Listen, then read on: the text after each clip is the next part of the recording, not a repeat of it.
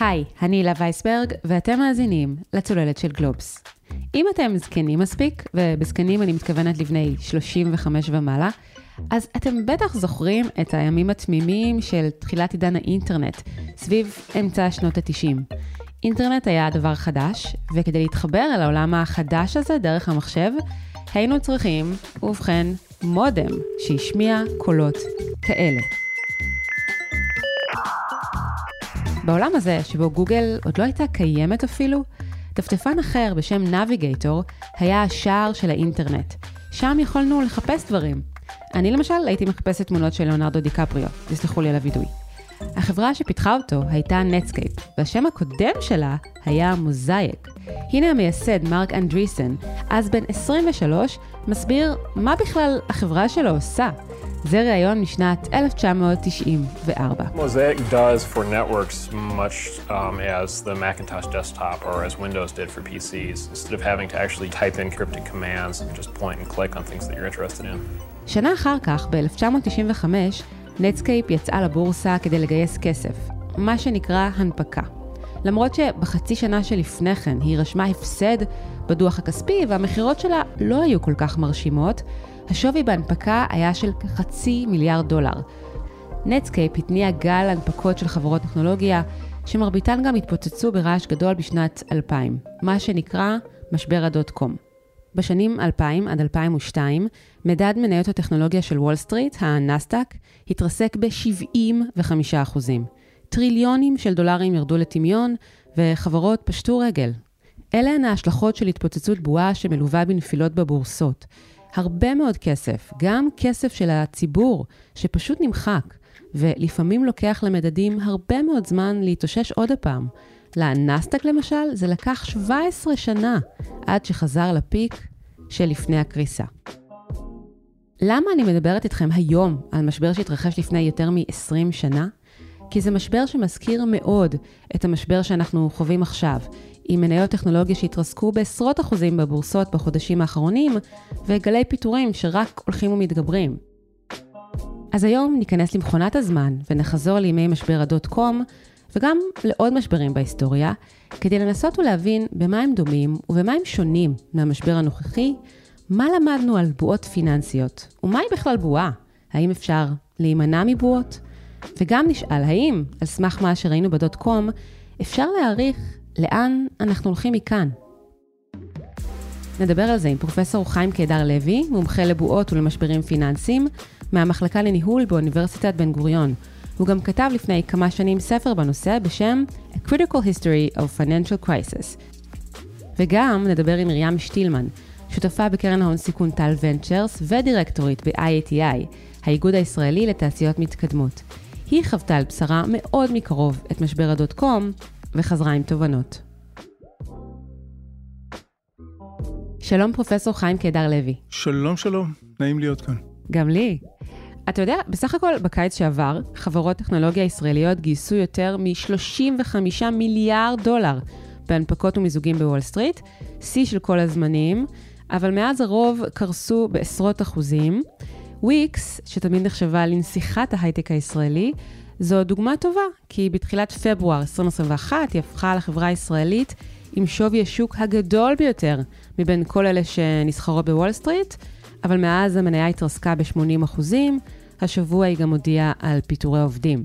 אז ככה שהרבה אנשים התריעו בשנה החולפת על כך שמדובר בבועה, גם אתה היית ביניהם? אכן כן, הדברים היו בולטים, במקרים מסוימים אפילו בוטים. תמחור של לא מעט נכסים היה לא קשור לפונדמנטלס, מדדים שאנחנו יכולים לייחס להערכת שווי, ואכן הסיבה שאפשר לסטות בצורה כל כך משמעותית מהערכת שווי, היא שהערכת שווי היא סובייקטיבית והיא לא מדע מדויק. לכן ביקוש והיצע קובעים את המחיר, שזה המחיר שאנחנו מגלים בשוק, והוא יכול להיות בהחלט מנותק מהערכת שווי. במילים אחרות, במקרה של חברות טכנולוגיה צעירות, בטח בתקופה של הייפ, הערכת השווי לא ממש שווה שום דבר, ואז כוחות של היצע וביקוש הם שקובעים את המחיר. אבל לפני שנרחיב עוד על זה, בואו נחזור להתחלה, להגדרות. מה זו בכלל בועה? בועה פיננסית. בועה זה הפער בין מחיר שאותו אנחנו צופים בשוק לבין שווי. שווי נאמד, לא נקבע, לא מוחלט, נאמד על ידי הערכת שווי. את הערכת השווי אפשר לעשות באמצעות היוון תזרימי מזומנים, אם החברה מייצרת תזרימי מזומנים, שהם מהימנים וניתנים לניבוי. חברה טכנולוגיה שלא מייצרת תזרימי מזומנים, יש טכניקות אחרות, אבל הן מאוד גסות. הן מאוד אה, שרירותיות, נאמר. יש שם מספר קטן של פרמטרים, אתה יכול לשחק, להגיד, אני חושב ששיעור הצמיחה יהיה גבוה יותר, אז בום, המחיר יהיה כפול. לכן אפשר להצדיק כמעט כל מספר באמצעות הטכניקות האלה, ו- וזו הסיבה שאין לנו רפרנס, אין לנו נקודת ייחוס לשווי. אז הפער בין מחיר לשווי מוגדר כבועה. פרופסור קדר לוי, אתה בעצמך גם אנג'ל, כלומר משקיע פרטי בחברות טכנולוגיה שנמצאות בשלב של לפני היציאה להנפקה. וכשאתה ראית כל מיני שווים של חברות שרצו שתשקיע בהן, מה גרם לך לחשוב שאלה שווים מנופחים? שאם עושים הערכת שווי ומשתמשים באומדנים של מכירות, לחלק מהחברות היו מכירות, אומדנים של מכירות, אומדנים של קצב צמיחה, זה לא סביר שחברה תקבל הערכות שווי של מיליארדים במקרים של חברות הסייבר היחסית צעירות, או מקרים אחרים. אנחנו רוצים לראות למשל אפשרויות לייחס או למדוד ביחס לחברות אחרות. אז uh, אני גם uh, בין היתר סוג של משקיע אנג'ל, והיו חברות שהגיעו אלינו והסתכלתי, והשווים היו פשוט בלתי סבירים בהשוואה לחברות אחרות שאני מכיר. אז אם השווי הזה הוא בלתי סביר בהשוואה ל... אז uh, אתה מקבל אינדיקציה שמשהו כאן, שהם פשוט נוקבים במחיר גבוה, כי יש מי שמוכן לשלם. ואז מה אתה אומר, זו בועה זו בועה? וכן, ולא משקיעים. בחברה כזו לא משקיעים.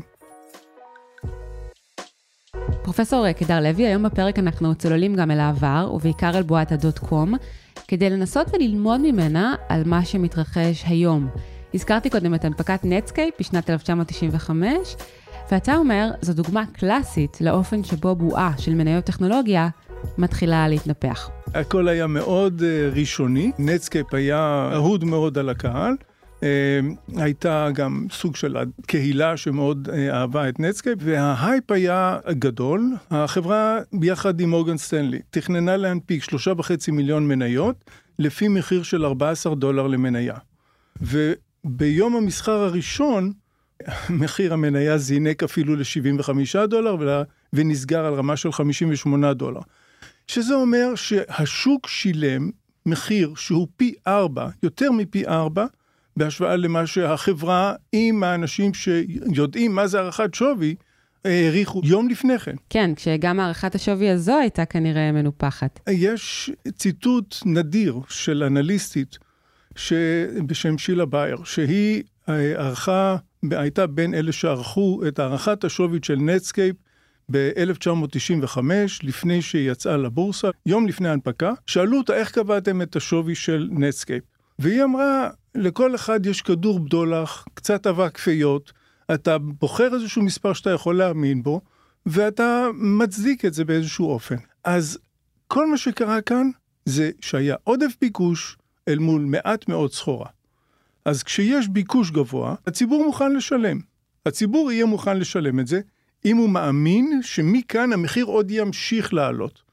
ברגע שהשתנתה האמונה ואנחנו נחשוב שמכאן המחיר צפוי לרדת, מיד כולנו נמכור, ואז המחיר יקרוס. אלא שבמקרה הזה, עודף הביקוש הכתיב מחיר מאוד גבוה, וראינו את התוצאה. שאלתי את פרופסור קדר לוי אם מה שהוא מתאר לגבי בועות של מניות טכנולוגיה נכון גם לגבי בועות מסוג אחר, של נכסים אחרים.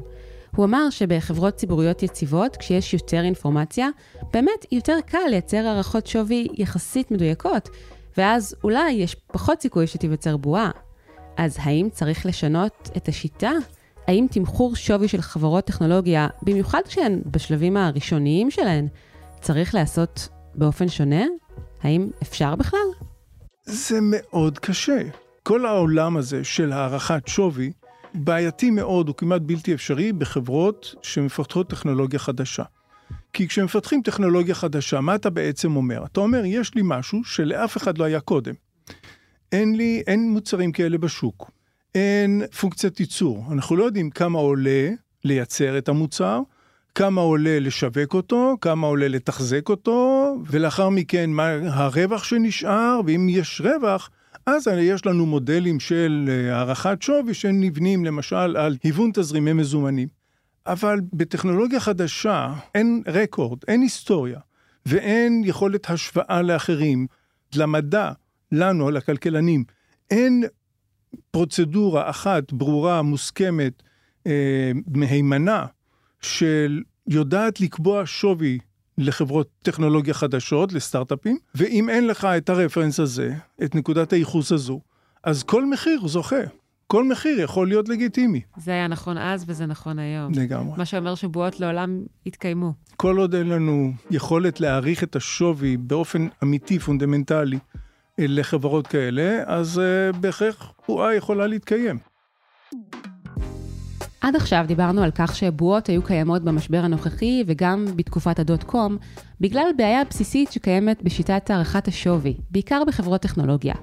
אבל אפשר גם לשאול, מהו החוט המקשר שאפשר למצוא בין עוד בועות פיננסיות שהיו לאורך ההיסטוריה? נזכיר רגע כמה בועות כאלה. למשל ביפן, בסוף שנות ה-80 הייתה בועת נדל"ן. הביקוש לנדל"ן בבירת טוקיו הרקיע שחקים, דירות לא שוחררו לשוק, ואנשים, שימו לב לזה, נטלו משכנתאות אפילו ל-100 שנה, בריביות של 8 ו-9 אחוזים. בסוף, המחירים קרסו. גם במקרה הישראלי של ויסות מניות הבנקים משנת 1983, הייתה בועה. במקרה הזה הבנקים פעלו כדי לשלוט בשערי המניות שלהם, ובעצם הבטיחו שהמחירים יעלו כל יום. זה הצליח להם עד לקריסה באוקטובר 1983. שנים רבות לפני כן, גם כן באוקטובר, אבל של שנת 1929, התרחש יום שלישי השחור בוול סטריט, קריסת הבורסה בהיקפים הכי גדולים שראינו עד היום בארצות הברית, מה שהוביל למיתון ממושך, השפל הגדול. יום לפני כן נכתב בניו יורק טיימס, משקיעים יכולים לרכוש מניות של חברות טובות בביטחון מלא. שנה לפני הקריסה, אמר נשיא ארצות הברית דאז קלווין קוליג', האמריקאים יכולים להתייחס להווה בסיפוק ולעתיד באופטימיות. ובקיצור, המשותף לכל המשברים האלה היה אופוריה גדולה שקדמה להם. ופרופסור קדר לוי אומר, כן, אופוריה הרבה פעמים מקדימה התפוצצות של בועות פיננסיות. המקרה של תמחור מניות ביתר, מה שנקרא בועה, המקרה הזה הוא יכול לנבוע מאופוריה. מי שכתב על זה לראשונה היה כלכלן בשם קינדלברגר, שאמר, אנשים לא יכולים לראות את השכן שלהם מתעשר. ולכן, אם הוא קנה מכונית חדשה, אני אקנה מכונית עוד יותר חדשה. אם הוא הרוויח מהמניות, אני גם אכנס לשוק המניות, ואני ארוויח יותר ממנו. הדינמיקה הזו של התנהגות אנושית לא רציונלית, בהחלט יכולה להצדיק התפתחות של בועה, ונכונות לשלם מחיר שהוא לא סביר מבחינה כלכלית. אז מה המסקנה מכל זה? האם ואיך משקיעים יכולים להימנע מבועות, מהשקעה בחברות בועה? פרופסור קדר לוי אומר, נסו להתרחק ממה שאתם לא מבינים בו, ולהתמקד בחברות יציבות ומבוססות שמפיקות רווחים בצורה עקבית. כשכולם רוצים להיכנס לבורסה ולשווקי הנדל"ן, ובכל מקום מדברים על זה, זה סימן לא טוב. כי אז, כשמתחילה הנפילה, ובדרך כלל היא מגיעה מתישהו, כולם רצים לדלת והכל קורס. עד עכשיו דיברנו על נקודות הדמיון בין המשבר הנוכחי לבין הדוט קום ועוד משברים. מהן נקודות השוני? יש כמה כאלה. קודם כל, הטריגרים, הגורמים שהובילו להתפוצצות. בימי הדוט קום אלה היו אופוריה גדולה וביקוש חריג, קיצוני ממש, למניות טכנולוגיה שהניעו התפתחות של בועה אדירה. חלקן של החברות האלה היו ממש חברות אוויר. הן יצאו להנפקה בלי מודל עסקי ברור, או מוצר מגובש, או רקורד של הכנסות. חברות כמו pets.com, e-toys.com ואחרות פשטו רגל. אבל היו גם חברות ששרדו, כמו אמזון. מכירים? כיום הנסיבות יותר מורכבות.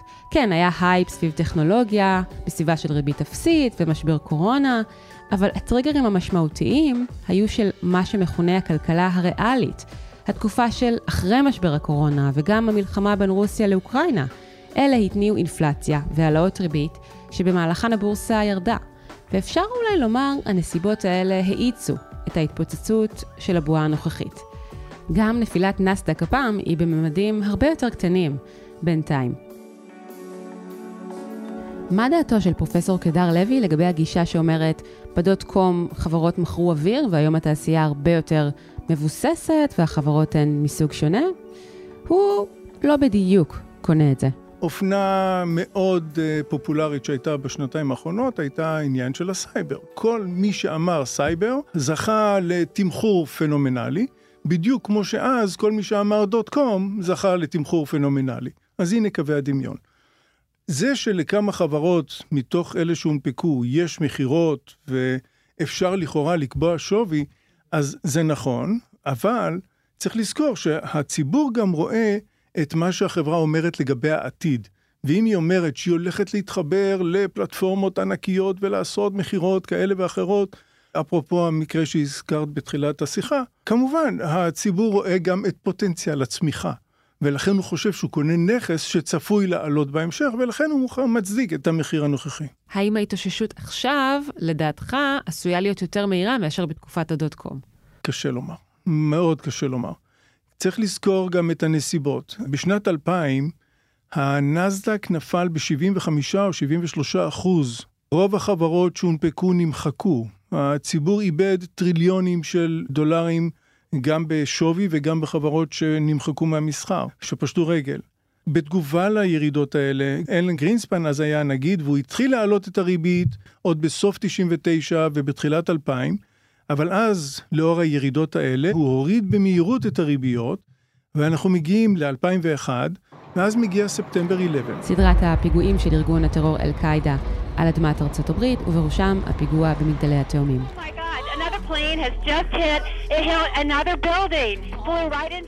בקיצור, בתקופה ההיא משבר רדף משבר, ובועה אחת, הדוט קום, הובילה לבועה אחרת, בועת נדל"ן שהתפתחה בארצות הברית במהלך שנות האלפיים, והתפוצצה עם משבר הסאב פריים של 2008, שהפך למשבר כלכלי עולמי.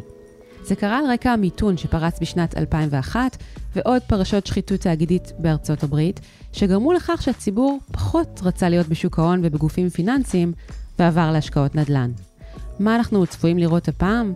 אם תתפתח סטגפלציה בעולם, שילוב שבין אינפלציה גבוהה למיתון, זה מצב מסובך מאוד עבור בנקים מרכזיים לטפל בו, כי מצד אחד, במצב של אינפלציה, צריך להעלות ריבית, אבל במצב של מיתון, דווקא מורידים ריבית. בקיצור, מסובך.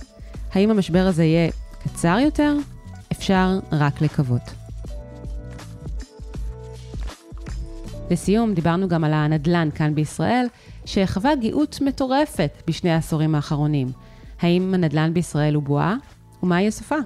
אני לא הייתי קונה עכשיו דירה. המחירים גבוהים, הם גבוהים מאוד.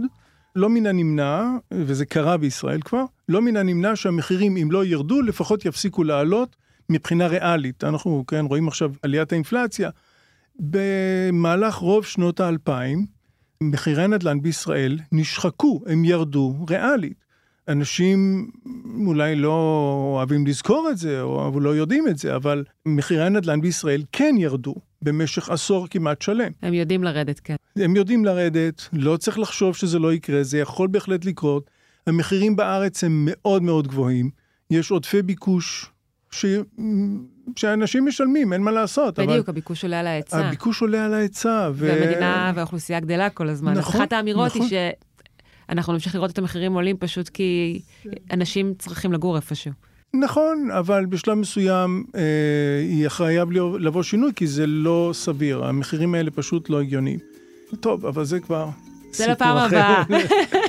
בשמחה. פרופסור חיים קדר לוי, תודה רבה. תודה לך, תודה. תודה.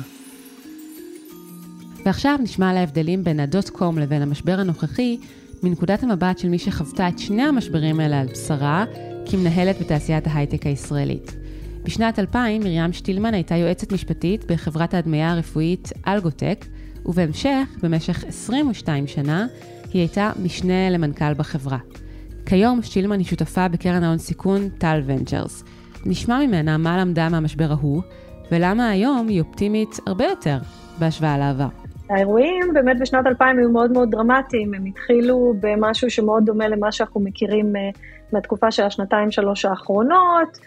אמ, אווירה של אופוריה, כל יזם בוודאות יצליח, כל החברות שוות המון, לא נשאלות שאלות קשות, הבורסה בשיאים, כולם מגייסים עובדים. וואו. המון אנשים שנוהרים ממקצועות אחרים לתעשיית ההייטק, נשמע מוכר, לא? מוכר מאוד, ממש העתק הדבק. אז זה לגמרי העתק הדבק, ואם היו לנו הרבה קטעי ארכיון אה, עיתונות מאותה תקופה, אז באמת היינו רואים שזה מאוד מאוד דומה, וכל מי שחווה את אותה תקופה חי בשנתיים, שלוש האחרונות בתחושה מאוד חזקה של דז'ה וו. כשהוא יודע שאו-טו-טו זה יתפוצץ, ומקווה בתוך תוכו שלא על הראש שלו. ומה את עשית בימים ההם? איפה היית? אז באותם ימים אה, הייתי יועצת משפטית ומנהלת בחברת אה, סטארט-אפ קטנה בתחום ההדמיה הרפואית, תוכנה להדמיה רפואית, תחום שבאותם ימים לא היה מאוד סקסי וגם ישב אה, באזור המוסכים ברעננה, הרבה לפני שהייתה שם קריית הייטק מפוארת. חברת אלגוטק שהתחלנו כסטארט-אפ קטן, עברנו תלאות רבות וסיימנו כמובילים עולמיים בתחום. הזיכרונות המרכזיים באמת אה, משנת 2000 הייתה שיום אחד אה, קרסה הבורסה. זה היה אירוע מאוד מאוד דרמטי, ובעקבותיו בוקר אחד התחלנו לשמוע על המון המון חברות שנסגרות. לא מדובר בפיטורים של 10%, 20%, גם לא 50% של העובדים, ממש סגירה של אה, חברות שלמות. זה לא היה כל כך באינטרנט, זה היה יותר טלפונים, הייתה תדהמה מוחלטת, בעיקר בגלל שחלק מהחברות האלה, רק יום קודם פרסמו מודעות דרושים ענקיות בעיתונים, בעלויות של עשרות אלפי שקלים למודעה, ואחת אחרי השנייה. אמ, זה מאוד לא דומה למה שאנחנו חווים עכשיו, כי זה היה אירוע מאוד דרמטי ובבת אחת, וזה הוביל אה, שרשרת של אירועים אה, שנמשכו במשך כשלוש שנים, הייתי אומרת, שבין היתר אה, עובדים רבים נפלטו מהתעשייה, זה התחיל מקודם כל האנשים אה, הראשונים שעברו להסבה למקצועות אה, שהם לא מקצועות ליבה, שיווק ודברים דומים, והמשיך גם באנשים שהם מליבת הפיתוח, שמצאו את עצמם בלי עבודה. זה נשמע היום דמיוני, אבל הייתה תקופה שאנשים היו עוברים מחברה לחברה עם קורות חיים ביד ומציעים את עצמם לעבודה ללא תשלום, שזה כמובן לא חוקי לעשות, אבל הם היו מוכנים לעבוד בלי משכורת רק בשביל לא לאבד את היכולת המקצועית. שזה נשמע מטורף, אבל זה באמת היה. ממש. וחלקם באמת נפלטו מהתעשייה ועברו למקצועות אחרים, ולא חזרו לתעשייה יותר אף פעם. מה קורה אצלכם באלגוטק בימים האלה? אנחנו, למרות שכביכול היינו בתעשייה שהיא לא הייתה תעשייה בועתית, אלא מוצר אמיתי בתחום ההדמיה הרפואית עם מכירות, גם אנחנו סבלנו כי כמו שאומר הביטוי when the shit hits the fan וכולי. באפריל 2000 אה, אה, קיבלנו הצעה למכור את החברה בסכום של 100 מיליון דולר, שזה היה סכום עצום באותם ימים, זה סכום מאוד גבוה גם בימינו, וקרנות הון סיכון שהיו מושקעות בחברה יעצו לנו לא למכור. הם אמרו 100 מיליון דולר זה לא כסף.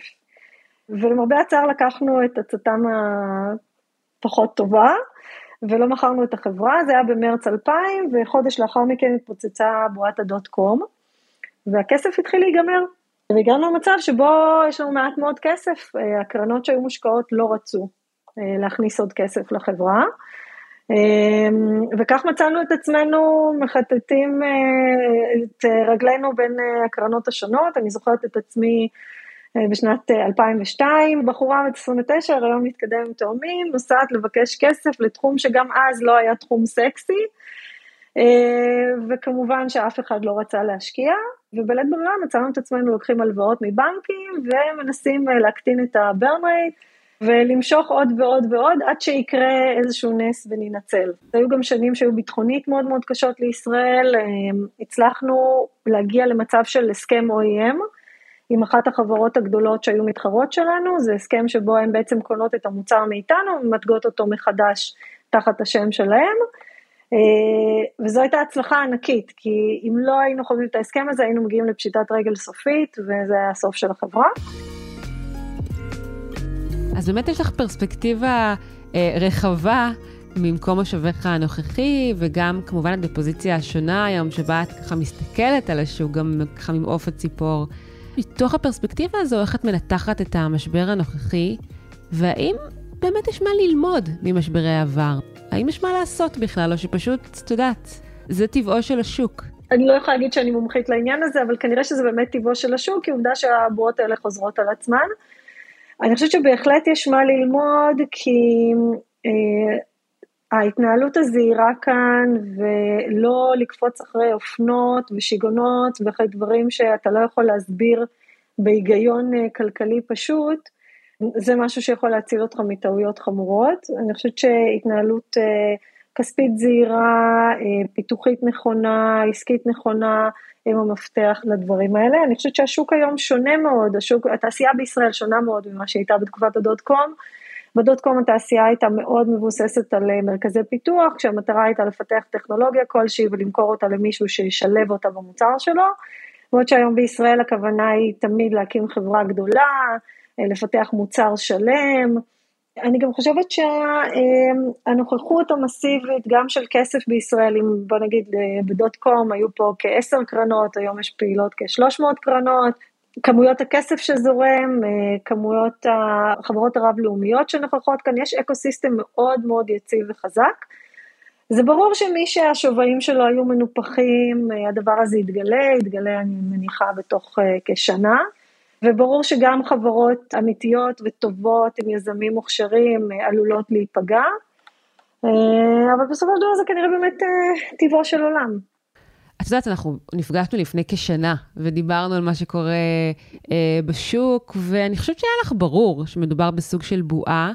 אני תוהה אם אפשר איכשהו להימנע מזה, מכך שחברות יונפקו בשווים שבינם לבין המציאות הקשר הוא איך נגדיר זאת? לא בדיוק אחד לאחד. האם יש דרך לעשות את זה אחרת? אני חושבת שזה מאוד מאוד קשה, זאת אומרת, ישנם אנשים שבהחלט מצליחים אה, להימנע מזה, וישנם משקיעים שלא לא נסחפו בזה. אבל מאוד מאוד קשה, בייחוד כשאתה יזם ומתקשרים אליך ומציעים לך כסף בשווים עצומים, מטפחים לך את האגו, שולחים לך מתנות, שולחים אותך לנופשים יוקרתיים בחו"ל, רק בשביל שתיתן להם להשקיע, מאוד מאוד מאוד קשה אה, לא להתפתות להיסחף לזה. אה, ומהצד של המשקיעים, הביזנס שלך הוא להשקיע, ה-LPs אה, שלך סומכים עליך שתשקיע, מאוד מאוד קשה לא להיסחף, צריך... דיסציפלינה מאוד מאוד חזקה והרבה מאוד צניעות בשביל אה, לדבוק בערכים שלך. אמ, ותמיד גם יש את החשש, אה, אני אומרת בצניעות, אנחנו כמשקיעים תמיד מסתכלים ואומרים, אוקיי, אם כולם שמים בשווי הזה, אולי אנחנו מפספסים משהו. כי כל אחד זוכר הרי בהיסטוריה שלו שהוא לא השקיע באיזושהי חברה מצוינת בגלל שהוא פספס את הפוטנציאל האמיתי שלה. אז זה שילוב של דברים, ואני כן מקווה שזה יביא לכולנו יותר צניעות, יותר, אה, גם לחברות וגם לעובדים, יותר אה, מוסר עבודה, ותזכורת לכך שאין ארוחות חינם. בהסתכלות עם הפנים קדימה, לאור העובדה שאת מתארת אה, תעשייה שהיא איתנה יותר ויציבה יותר, את צופה שהמשבר הזה בהשוואה לדוט קום יהיה בהיקפים יותר קטנים? כן, אני חושבת שהמשבר יהיה בהיקפים הרבה יותר קטנים. אה, בדוט קום אה, היה מדובר בתמחור אה, שלא קשור לכלום של חברות אינטרנט, שהכלכלה של זה לא הייתה ברורה, לא היו מודלים מוגדרים. אנחנו כאן לא נמצאים במקום הזה, הייתה זליגה משמעותית בשווים של חברות מסוגים מסוימים, פלוס משבר קורונה ועוד כל מיני אירועים אקסוגנים כאלה ואחרים, הריביות, האינפלציה. לא מדובר באותו סוג של משבר, ואני חושבת שהוא ייקח פחות זמן, אבל צריך להיות סבלניים.